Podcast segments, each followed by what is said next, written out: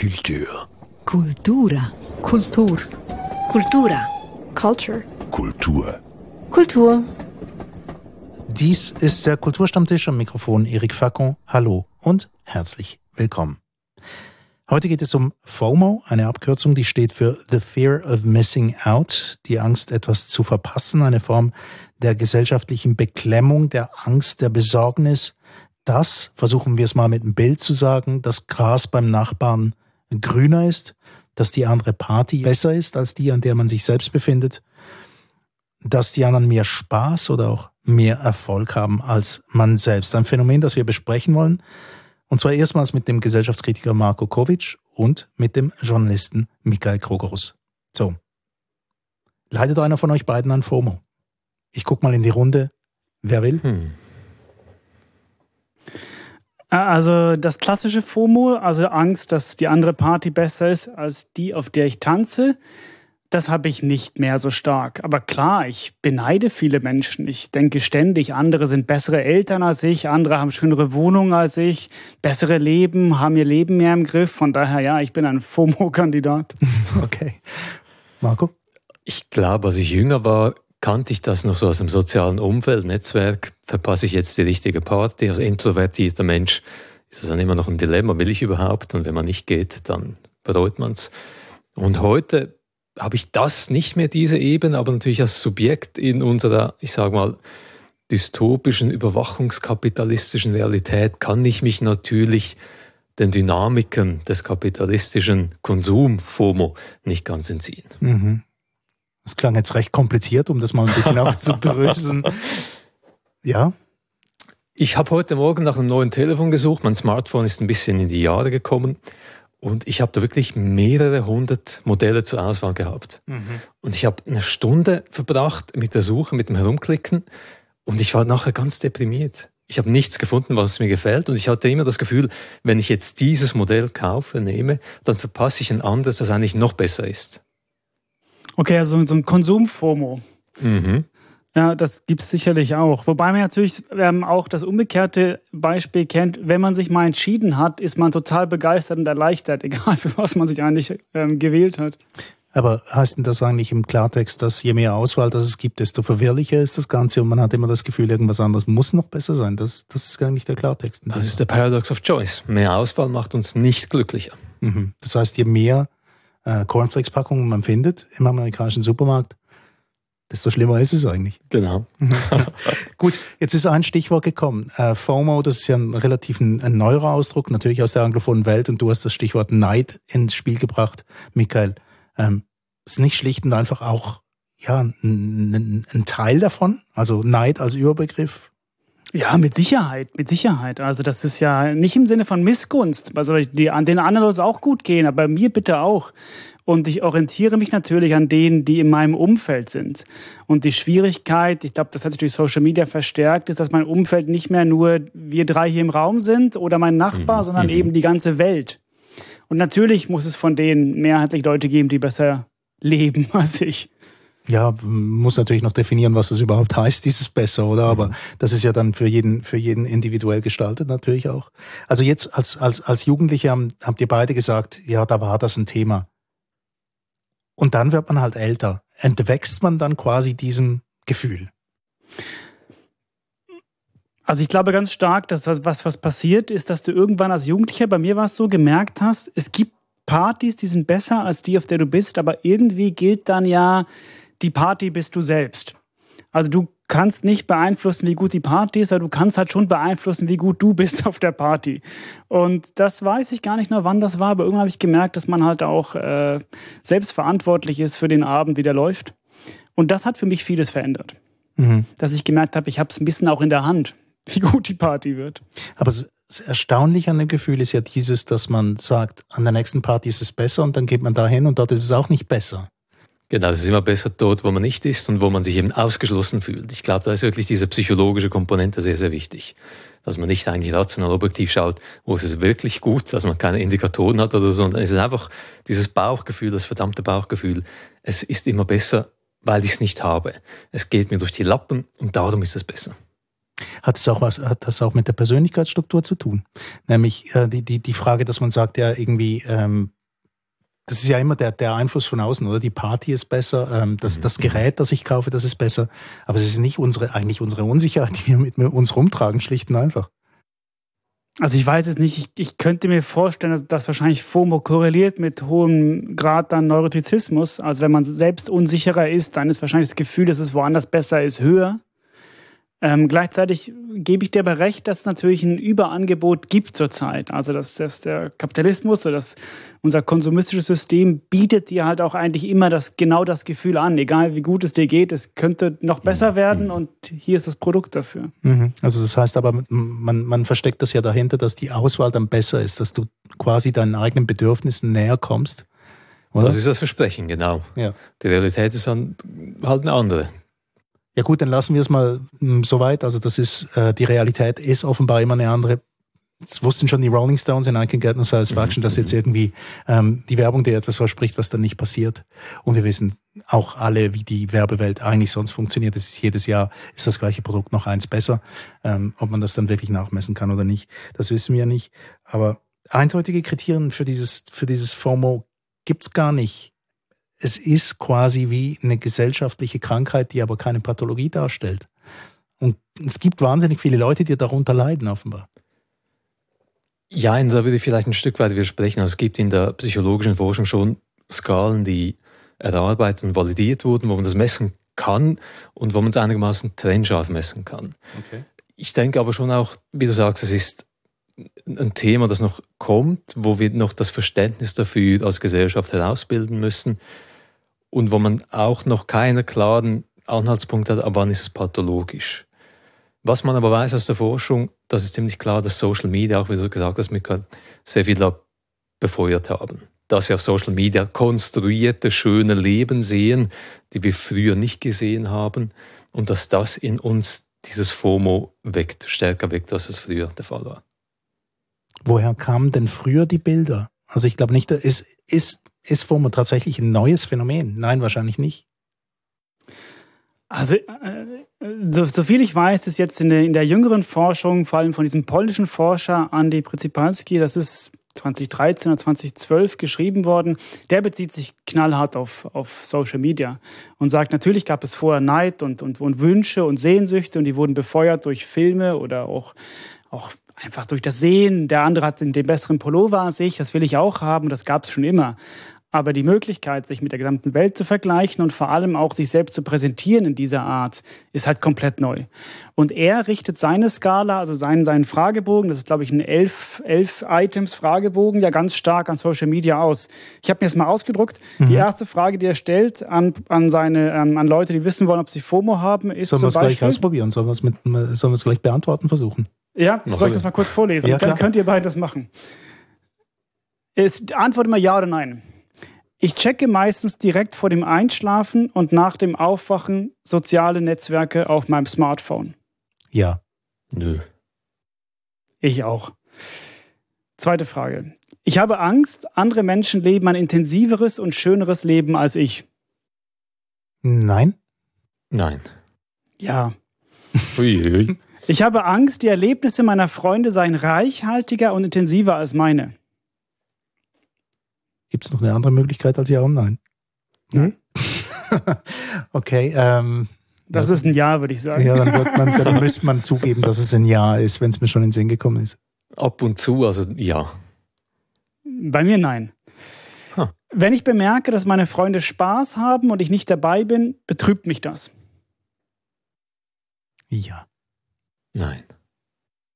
Ich würde auch Ja sagen. Also wenn man dabei ist oder nicht? Also, wenn man nicht dabei ist, aber erfährt, dass sie Spaß haben. Aha, ja gut. Also ich nehme jetzt mal an, dass die Spaß haben. Also trotzdem ein Nein gebe ich jetzt zum Protokoll.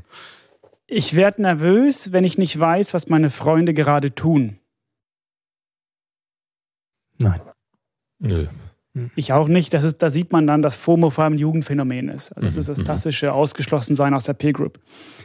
Nächste Frage. Es ist mir wichtig, Witze und Anspielungen zu verstehen, die nicht jeder versteht.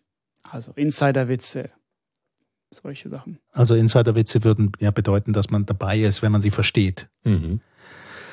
Ach Gott, nein.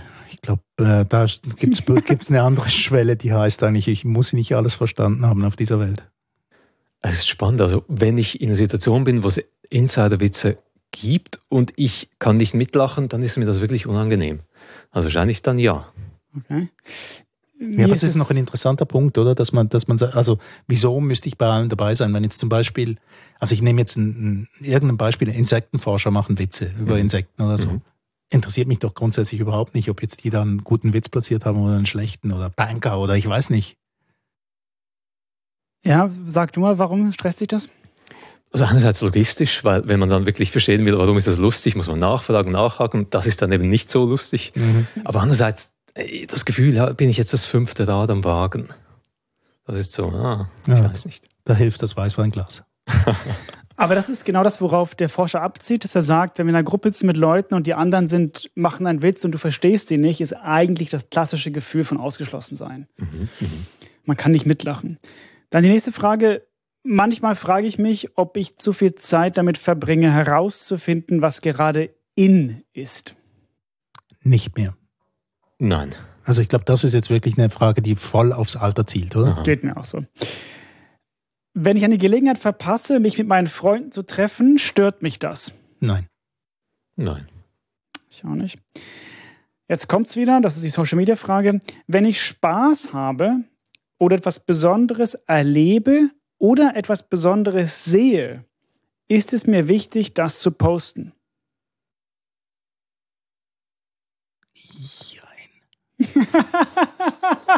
Ein lautes Jein. Nein, also ich, ich, ich weiß es nicht. Ich, ich versuche mich manchmal da zurückzuhalten und gucke das an, was ich poste und denke, ja, ist natürlich schon cool, wenn man ein ästhetisches Bild veröffentlicht. Am besten ist es noch ein ästhetisches Bild, jetzt nicht aus Horgen, mhm. wo man eh hinkommt, sondern vielleicht aus Rom. Das ist dann schon aha, viel besser, aha. oder? Meistens nicht, aber ab und zu ja. Darum wahrscheinlich ja. Also ich würde auch Nein sagen, allerdings ertappe ich mich dabei, wenn ich etwas Besonderes sehe oder passiert, will ich eigentlich das mit einem Bild festhalten. Mhm. Und da merke ich schon, ja, warum eigentlich? Ja, doch, weil ich das dann anderen zeigen will. Und wie zeigt man es anderen heutzutage? Ja, indem man es postet. Mhm. Von daher würde ich mhm. auch Gruppe Jein. Gruppe Jein, ja. Und die letzte Frage, auch wenn ich in den Ferien bin, verfolge ich, was meine Freunde machen. Im Sinne von, gucke ich nach auf Social Media, was andere machen. Eher weniger, weil ich ja selbst in den Ferien bin. Was meinst du? Ich auch nicht. Hm. Interessiert mich da nicht so sehr. Aber es ist interessant, wie, wie das alles schon geprägt ist, quasi durch die Welt des Internets, durch die sozialen Plattformen. Und das mhm. heißt, dieses, dieses Posten quasi, dass, dass sich, oder keiner wird irgendwie sagen, ich bin gerade am fürchterlichsten Platz der Welt oder am dreckigsten Strand der Welt. Oder die allerwenigsten würden das tun, mhm. um dort Gesellschaftskritik zu üben oder was weiß ich was. Also es ist schon, es ist schon was äh, recht, recht Starkes, was da eingreift quasi in unser Leben. Ja, das ist die, die klassische Konstruktion einer schöneren Welt, als sie eigentlich ist. Und das kann man, glaube ich, auch gerade auf Instagram zum Beispiel schon beobachten, wo viele Leute von Scamgram reden, dass man Bilder inszeniert, Mise en scène, dass alles schön ist, aber am Schluss, wenn man tatsächlich an dem Ort ist, sieht es ganz anders aus. Und das finde ich rein soziologisch interessant, dass sich so viele Menschen so viel Mühe geben für diese Inszenierung, um Leute zu beeindrucken, die genau das Gleiche machen. Es ist wie ein gegenseitiges Täuschungsmanöver. Wir wissen, wir belügen uns gegenseitig, aber wir machen es trotzdem. Aber wieso finden wir es so gut, wenn wir eigentlich ahnen oder sogar wissen, wie du sagst, dass ähm, das eigentlich eine Inszenierung ist? Gute Frage. Das ist wie, vielleicht wie ein bisschen so ein Wettrüsten. Kann man sich leisten, unilateral abzurüsten? Ja, das, das erinnert mich daran, dass ich einen Freund habe, der immer sagte, es müsste auf Social Media einen Tag geben, der hieße Tell it like it is Tuesday. Mhm. Wo eigentlich alle Leute am Dienstag posten, so geht es mir wirklich und Fotos von sich machen, so sehe ich wirklich aus. Mhm. Weil er selbst, er ist ein Schriftsteller, sich extrem unter Druck fühlt, weil die ganze Zeit eigentlich so eine Art, wie du sagst, Wettrüsten stattfindet, egal in welcher Branche, selbst unter ähm, Schriftstellern. Wer ist da am, am weitesten dran? Wer mhm. macht es am mhm. lässigsten? Wer sieht am besten aus? Und er mhm. würde sich wünschen, einmal die Freiheit zu haben, zu zeigen, wie es bei ihm wirklich aussieht. Aber natürlich kommt dann eine Schlaufe, weil wenn du das machst, ist wiederum die Frage, wer macht das am besten? Also Aber- wer inszeniert sein Elend am besten? Tell it like it is Tuesday, weil dort am wenigsten läuft. Normalerweise am Dienstag. Sehen wir das richtig, oder? Dort Oder ist, das ist, Thursday. der, der, Tag ist dann, wenn eigentlich noch nichts passiert. Oder? Der ist noch nicht so, so richtig belegt. Aber interessant ist es trotzdem irgendwie, weil, weil man merkt ja, das erzeugt doch irgendwie in der Bevölkerung eine generelle Haltung von, oh Gott, ja, von FOMO, oder? Schlicht und einfach, Mhm. wenn alle irgendwie sagen, oh, schau mal, interessant, wo ich mein Selfie aufgenommen habe, oder ähm, oh, guck mal, wen ich im Ausgang getroffen habe, da war Bono Vox von U2, oder ich weiß doch nicht, oder? Und ich war auch dabei. Mhm. Und spannend dabei ist ja auch, dass meiner Meinung nach dann viele Leute eigentlich den Moment, den sie dokumentieren wollen, gar nicht mehr an und für sich genießen, sondern beschäftigt sind mit dem Dokumentieren. Und da frage ich mich schon auch, dieses FOMO, diese Anstrengung, das zu präsentieren und so weiter und so fort, geht dann am Schluss doch viel mehr verloren, als man gewinnt damit. Genau, das ist dieser berühmte Sketch von Louis C.K., wo er sagt, wenn Jesus Christus zurückkehrt, der Märtyrer vor ihm steht, werden die Leute durch dieses Smartphone auf ihn gucken und ein Foto von machen. Also dem größten Moment eines jeden Gläubigen werden sie versuchen, mit dem Smartphone festzuhalten. Und verpassen dabei, was die, die, die Botschaft eigentlich wäre, vielleicht. Genau, aber es zeigt eigentlich was anderes, nämlich, dass es geht eben nicht darum, was wir erleben, sondern es geht darum, wie wir auf andere wirken. Das scheint, mir- scheinen wir höher einzuschätzen als das, was wir persönlich erleben. Also das Erleben, das Erleben entsteht vielleicht erst, wenn wir es mit anderen teilen können oder wenn wir von anderen das Feedback bekommen, dass das, was ich geteilt habe, gut war. Die Qualität der Fotos hätte mich noch interessiert, also dieses Gefakte. Ähm, war das denn dazu mal, sagen wir jetzt mal vor 50 Jahren jedem klar oder vor, auch noch vor 30 Jahren, wenn er einen Reisekatalog gepackt hat, dass das dort nicht überall so aussieht wie das, was man da im, also diese ganzen Hotelanlagen, die da weltweit unter dem gleichen blauen Himmel am gleichen Meer liegen? Wusste man das einfach? Hat man das einfach akzeptiert? Also ich glaube, rein kommunikationswissenschaftlich hat das funktioniert und es funktioniert immer noch. Man weiß vielleicht irgendwie rational, wenn man sich anstrengt, ja, das ist gestellt, so ist es nicht eins zu eins, aber dann emotional, wenn man so Dinge rezipiert, dann, dann nehmen wir das als Realität wahr. Da gibt es so eine Suspension of Disbelief. Auch wenn wir Filme schauen, wir wissen, das ist gestellt mit Kameras, mit Licht, aber wir akzeptieren es als Realität. Unser Hirn ist einfach darauf geeicht, denke ich. Ja, ich glaube, dass wir uns daran gewöhnt haben, dass die Leute die, die Wahrheit ein bisschen schöner machen, also die Wirklichkeit ein bisschen aufhübschen. Deswegen schminken wir uns, deswegen, also schon die Fotos von meiner Großmutter sahen ja unfassbar gut aus, bis mir klar wurde, das ist ja alles retuschiert. Das stimmt, ja. Aber auch, warum auch nicht? Es sind ja schönere Fotos, als wenn sie jetzt so ein, ähm, ein, ein Post von sich mit einem Selfie gemacht hätte. Was mich noch Wunder nehmen würde, wäre ähm, die gesellschaftlichen Rollenbilder, die da auch vermittelt werden, oder? Also das ist ja etwas, was ganz stark auch in unser Leben eingreift, kann man sagen, mit diesem, mit diesem FOMO, mit dieser Angst, dieser Besorgnis. Ja, da werden auch, da werden auch, ja, tatsächlich Rollenbilder irgendwie perpetuiert, oder? Ja, perpetuiert und nicht, nicht unbedingt nur positive Rollenbilder. Also wenn man sich zum Beispiel die ganze Influencer-Szene anschaut, dann ist mein Eindruck schon, dass dort auch teilweise zum Beispiel problematische äh, Geschlechterbilder und Geschlechterrollen vermittelt werden. Du musst als Frau so und so aussehen, dich so und so äh, präsentieren, diese und diese Hosen tragen, als Mann musst du diese und diese Brille haben, wie auch immer. Das sind dann schon Dinge, wo ich mich frage, hm, man weiß, das ist eigentlich fake, aber es funktioniert ja offenbar. Was, was denkt ihr, wie, wie, wie ist da der Impact? Na, ich finde, es ist ein bisschen beides, oder? Also Mhm. gleichzeitig hast du die Chance auf Social Media heute, dich auch in einer ganz anderen Form zu präsentieren. Ich habe das Gefühl, dass es da eine gewaltige Emanzipationskraft gibt, die wir manchmal ein bisschen unterschätzen, wenn wir so einfach komplett diesen kulturpessimistischen Hammer herausholen, weil das war ja 1984 auf dem Pausenhof auch nicht anders. Da wurden auch Rollenbilder vorgeführt und das war klar, wenn du da nicht dazugehörst, dann brauchst du gar nicht in die Pause kommen. Und heute gibt es ja die Möglichkeit, wenn dir das nicht gefällt, kannst du den Kanal wechseln und dann gibt es Leute, die sind genauso wie du oder die sehen so aus, wie du gerne aussehen würdest und dann hast du da Identifikation. Von daher finde ich es eigentlich positiv. Das Problem ist ja, glaube ich, eher die, dass, dass man auf eine bestimmte Art und Weise anders aussehen muss. Das heißt also, selbst in den kleinsten Nischen setzen sich bestimmte Arten von performativen äh, Präsentationen durch. Und wenn du die nicht beherrschst, dann hast du da auch keine Chance. Also was vor 40 Jahren oder so der Adidas-Turnschuh war mit den drei blauen Streifen auf weißem Grund. Ja, Das ist natürlich war ein Identifikationsmerkmal, klar. Heutzutage mhm. ist die Auswahl vielleicht viel größer. Das ist einfach schlicht dort, oder? Mhm. Ja, aber gleichzeitig, wir sagen, klar, mit dem Internet hat diese Demokratisierung stattgefunden, auch wie du sagst, Michael, man, man kann sich auch die, die eigenen Nischen suchen, die eigenen Gruppen, die eigene Identifikation. Aber wenn man sich das anschaut, einfach auch kommerziell, wer macht das große Geld, welche Influencer ziehen, dann sind das nicht die, die Kulturpessimistinnen und die Kulturkritiker, dann sind das die Leute, die sich einordnen und die relativ platte, oberflächliche Dinge portieren. Ist mein Eindruck. Ja, ja, klar. Aber du kannst ja trotzdem im Internet nach anderen Figuren suchen und du, mhm. du wirst sie finden. Also es gibt nicht, es gibt niemanden, der nicht im Internet ist. Von daher glaube ich, ist es, finde ich die Auswahlfreiheit, die du vorhin so kritisiert hast, dass es dich so lähmt, da nach Handys zu suchen. Ich glaube, dass da aber auch eine große Kraft drin liegt, weil heute kannst du auch sagen, nein, ich will, keine Ahnung, ein Fairtrade-Phone kaufen mhm. und du wirst sicher sein, dass es das gibt, wenn du lang genug suchst. Mhm. Das heißt, es wird irgendwie auch belohnt, diese Vielfalt. Aber wenn man jetzt diese Fragen, die sich da stellen, wenn man FOMO hat, also wo muss ich gewesen sein, was muss ich geleistet haben in meinem Leben, um irgendwie Anerkennung zu finden? Das, was uns früher einfach eine Werbe, ähm, eine Werbetafel suggeriert hat, du musst einen Körper haben wie dieser Leichtathlet, du musst irgendwie das gleiche trinken wie der Roger Federer, dann wirst du auch mal ganz ein erfolgreicher Tennisspieler.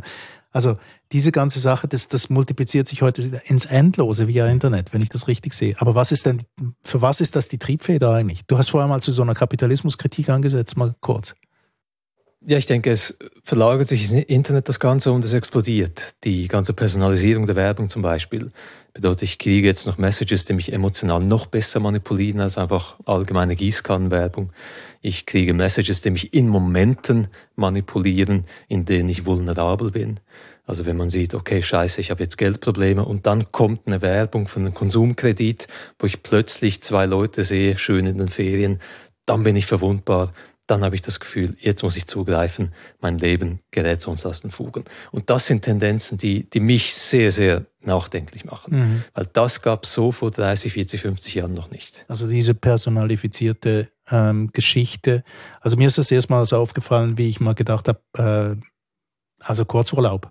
Portugal wäre doch was. Suchbegriff bei Google Portugal eingegeben, nachher drei Wochen lang Werbung für Portugal gekriegt. Mhm. Obwohl ich zehn Minuten später wusste, es geht gar nicht nach Portugal, wir müssen woanders hin. Mhm. Also das finde ich ja wahnsinnig, oder? Und wenn du nach Portugal suchst, du willst in Lissabon ein Hotel buchen, gehst auf booking.com und dann wirst du bombardiert mit diesen Nudges, mit diesen sanften Manipulationen. Nur noch drei Zimmer zu diesem Preis. Das ist sehr beliebt, nur noch heute. Und das sind alles subtile Manipulationsmechanismen, die uns dazu stupsen, bewegen, jetzt muss ich zugreifen, jetzt muss ich das Geld ausgeben, weil sonst gehe ich leer aus.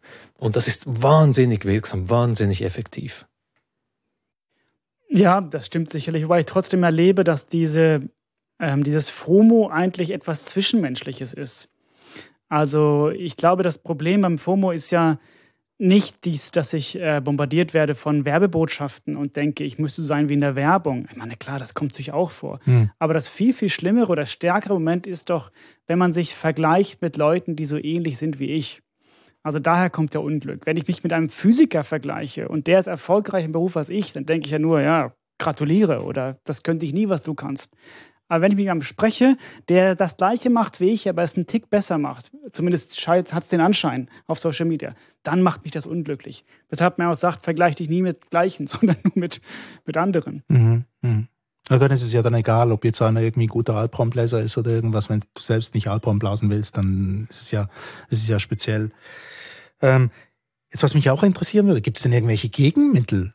Wie, wie kann man sich psychologisch darauf einstellen, dass es das gibt, dass es das Phänomen des Neides gibt, dass man die anderen anguckt und denkt, hm, dessen hinterm Gartenhag ist es also wirklich schöner als bei uns? Das mag trivial klingen, aber was ich für mich mache, ist mir einzureden, hey, es gibt Milliarden von Menschen, denen geht es schlechter als dir. Und nicht nur ein bisschen schlechter, sondern materiell wahnsinnig schlechter. Und wenn ich mir das vor Augen führe, dann finde ich, okay, vielleicht habe ich da ein bisschen FOMO, vielleicht Luxusprobleme, aber eigentlich gehöre ich zu den Gewinnern, die rein schon von der Geburt den Sechser im Lotto gezogen haben. Also ich, ich versuche ein bisschen das zu machen, was ich gerade beschrieben habe. Eben möglichst keine Social Media Posts von Journalisten anschauen, sondern einfach von anderen Leuten aus meinem Bekanntenkreis. Und ich merke, wie das mich sehr viel mehr auch interessiert oder auch inspiriert, was die machen. Mhm. Als, als eigentlich äh, milieuunähnlich, milieuunähnliche Kontakte suchen. Ähm, weil es ein bisschen den Horizont öffnet und die Welt öffnet und klar, dann auch zu wissen, es gibt, gibt natürlich Leute, denen geht es schlechter als mir, aber auch ein paar, denen geht es besser als mir. Aber die sind dann nicht so wie ich, die sind, das ist eine andere Welt. Und ich glaube, dass das etwas Beruhigendes hat, dass man nicht sich nicht, also einfach aus diesem Vergleichsmoment herauskommen kann und eher das Gefühl hat, ich, ich schaue auf jemanden und bin neugierig, mhm. anstatt neidisch. Darf ich noch was Einfühlsames sagen oder fragen? Wie wäre es mit ein bisschen Demut oder die eigene Rolle erkennen? Wäre das ein wirksames Mittel, wenn man sagt irgendwie, nun ja, also ich bin mit dem eigentlich zufrieden, was ich habe. Das klingt jetzt fast ein bisschen so metaphysisch religiös, aber. Ja, wenn du sagst, wie das geht, wo lernt man Demut, dann ist es äh, sicherlich ein guter Weg. Ist halt etwas sehr Schwieriges, oder? Ja, ich stelle mir das vor, ja. Aber also jetzt zum Beispiel mit dem umzugehen, dass man sagt, okay, es gibt gewisse Sachen, die kann ich und die akzeptiere ich und die akzeptiere ich vollumfänglich und die anderen, die ich nicht kann, nun ja, dann kann ich die halt nicht. Wir müssen ja nicht alles können. Klingt gut, aber das klingt auch anstrengend. Klingt nach Arbeit. ja, es ist natürlich eine Arbeit. Also ich weiß ja nicht, ob ich das selbst kann. Ich werfe es einfach mal in die Runde. Als, als, als Gedanke, der vielleicht ähm, mitgenommen werden muss. Ja, wobei ich auch vielleicht ein kleines Lob des Neids aussprechen möchte. Ich finde es auch ein bisschen dann doof zu sagen, nein, ich will nichts wollen, ich will nichts können, ich bin gut, wie ich bin. Nein, hey, warum eigentlich? Es kann auch was sehr Inspirierendes haben, ein bisschen herausgefordert zu werden und zu denken, ja, das der macht ja was aus seinem Leben, während ich hier nur sitze und in einem Mikrofon spreche.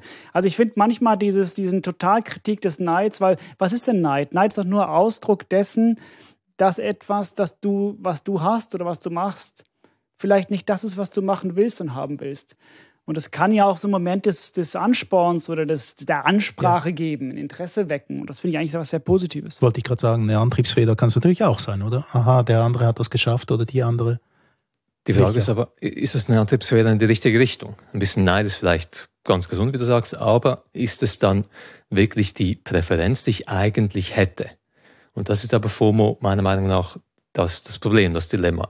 Ich habe dann Lust auf Dinge, weil ich sie aktuell nicht habe, aber ich weiß gar nicht, ob, sie, ob ich sie brauche. Also wenn du, wenn du FOMO rein betrachtest, wie ich jetzt dich verstehe, aus dem Gefühl, du, es ist konsumgebunden, dann gebe ich dir natürlich recht. Ähm, aber wenn ich jetzt zum Beispiel sehe, da gibt es jemanden, der macht irgendwas, eine Sportart, von der ich gar nicht wusste, dass es die gibt, Axt werfen. Ich habe gerade hier kürzlich gehört, dass man in Basel Axt werfen kann. Axe Throwing. Und dachte ich sofort, das ist ja Wahnsinn. Warum wurde mir das nie zugespielt auf Social Media? Wie schlecht sind diese Algorithmen eigentlich? Weil das ist eine großartige Sportart. Will ich sofort ausprobieren. Das heißt, ich bin ein Stück weit auch offen für neue Erfahrungen. Mhm. Und ich glaube, dass für mich zumindest liegt darin auch ein Quell des Demos, nämlich zu sagen, hey, ich kann halt nichts, ich weiß auch nicht alles, aber ich kann einen Haufen Dinge kennenlernen und das ist was Schönes. Hm. Gut, also das Axtwerfen das wird wahrscheinlich nicht irgendwie im Kapitalismus seine, seine, äh, seine Antriebsfeder haben, äh, würde ich jetzt mal meinen. Ähm, noch zum Schluss noch eine Frage. Ähm, dieses FOMO, ist das nicht einfach ein wirklich ein totales Luxusproblem? Du hast das Stichwort mal eingebracht, Marco, vorhin. Relativ gesehen wahrscheinlich schon. Also wir im Westen leiden am FOMO und Milliarden von Menschen leiden an Malaria, an, an äh, extremer Armut und das sind dann ganz unterschiedliche Probleme. Aber ich denke, nur weil es ein Luxusproblem ist, bedeutet das ja nicht, dass es kein Problem ist. Es ist ein Phänomen, das wir haben in unserer Gesellschaft und es lohnt sich darüber nachzudenken oder auch darüber nachzudenken, ja, wie können wir das Problem lösen? Und wie wir es lösen, wissen wir eben nicht genau. Wir können es höchstens auf einer persönlichen Ebene eigentlich in den Griff kriegen. Also ein Tipp, den ich sicher vermitteln kann, Instagram löschen. Ich war kurz mal auf Instagram, es hat mich überrollt mit einer totalen Reizüberflutung und ich habe gesehen, ich kann da nicht mithalten und ich verabschiede mich. Das ist eine Plattform. Ja, also soweit bin ich noch nicht. Aber es stimmt, dieser ähm, zitierte polnische Forscher hat auch, wurde ja auch gefragt, was ist denn eigentlich der Ausweg aus FOMO? Und er sagte auch äh, einfach Cold Turkey, also einfach die ähm, sozialen Kontakte killen und einfach nicht den Glauben verlieren, dass du deswegen isoliert bist. Aber ich finde es eine etwas radikale und ein bisschen äh, 2016 Ansage zu sagen, wir machen keine sozialen Medien. Ich glaube, die Zukunft liegt ja eher darin zu fragen, was ist der richtige Umgang damit. Das wäre wahrscheinlich ein Thema für eine andere Sendung, würde ich jetzt mal meinen. Was machen wir dann damit? Wir, wir, haben natürlich auch Zeit, oder? Vielleicht in fünf Jahren mal wieder darüber zu reden und, und zu schauen, wo wir uns inzwischen befinden. Also wir haben jetzt einen Kulturstammtisch lang über FOMO geredet, über the fear of missing out, die Angst, irgendetwas verpassen zu können. In unserer Umgebung zu Gast hierzu waren der Gesellschaftskritiker Marco Kovic und der Journalist Michael Krogros. Mein Name ist Erik Facon. Und ganz zum Schluss noch, wenn Sie diesen Podcast gehört haben, dann könnten Sie sich vielleicht auch für andere Episoden interessieren und zu finden wären die unter www.kulturstammtisch.ch und den Newsletter, den können Sie abonnieren über info at kulturstammtisch.ch.